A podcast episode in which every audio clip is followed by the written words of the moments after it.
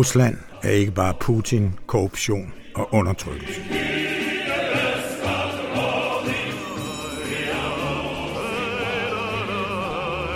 Rusland er også kunst, litteratur, videnskab, musik, skak og skønhed.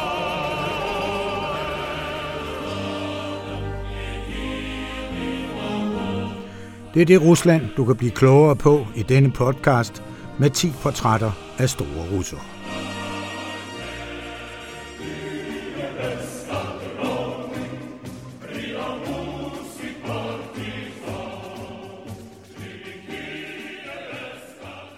Kasimir Malevich var en af grundlæggerne af det abstrakte maleri. Han blev født i 1878 og deltog i revolutionen på bolsjevikernes side.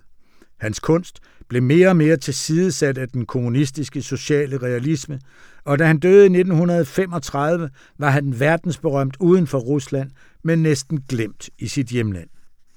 Peter Laugesen skriver om ham under overskriften En ny tids lysende skikkelser. Suprematismens mester, Kasimir Malevich, fra 1879 til 1935, er tekoppers snorende rumskibe, atomare partiklers dans i stolebenene, sprogets snorende palaver og poesi, som var alting pludselig blevet et stort lejende barn. Han var ikke bare maler. Han arbejdede i rum med sine mærkelige arkitektoniske modeller, men maleriet var hans primære redskab.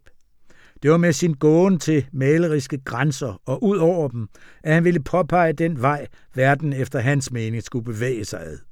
Hvis man ser på det åndelige, som Kandinsky ville vise det med sin roterende trekant, var det Malevich, der sad i spidsen, ofte alene.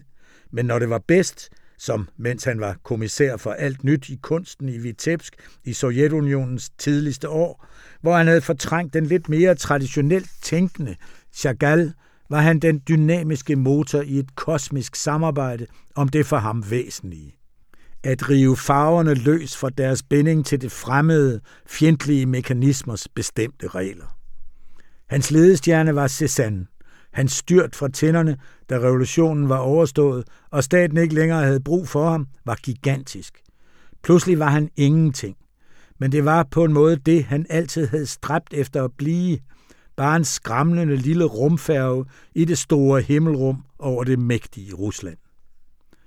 Og det var det, han efter at have holdt en pause fra maleriet i mange år, mens han nedskrev sine tanker, vendte tilbage med sine billeder af bønder og andet folk.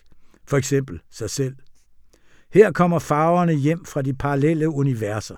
Han sendte dem ud igennem sit skæve, sorte, krakelerede kvadrat og danner en ny tids lysende skikkelser. Den nye tid er endnu ikke rigtig kommet, og hans ofte forbløffende tanker er ligesom endnu ikke rigtig landet – men måske det kommer. Vækkelsen, skrev han, den kosmiske flamme lever genstandsløs, og kun i hjerneskallen afkøler den sin tilstand i de reale forestillinger om sin egen umålelighed. Og tanken bevæger sig som trin i vækkelsens handling, ophedet af dens flamme, stadig videre, i det den efter sig skaber et univers af verdener. Har du fået lyst til at læse mere om det skønne Rusland, så køb bogen Russerne 37 introduktioner til russisk kulturhistorie på butik.information.dk. Som abonnent kan du på information.dk læse meget mere. Søg på det skønne Rusland. Er du ikke abonnent, kan du prøve avisen gratis i en måned. Gå ind på information.dk og tilmeld dig. Denne podcast er støttet af Statens Kunstfond og Sportgutfonden.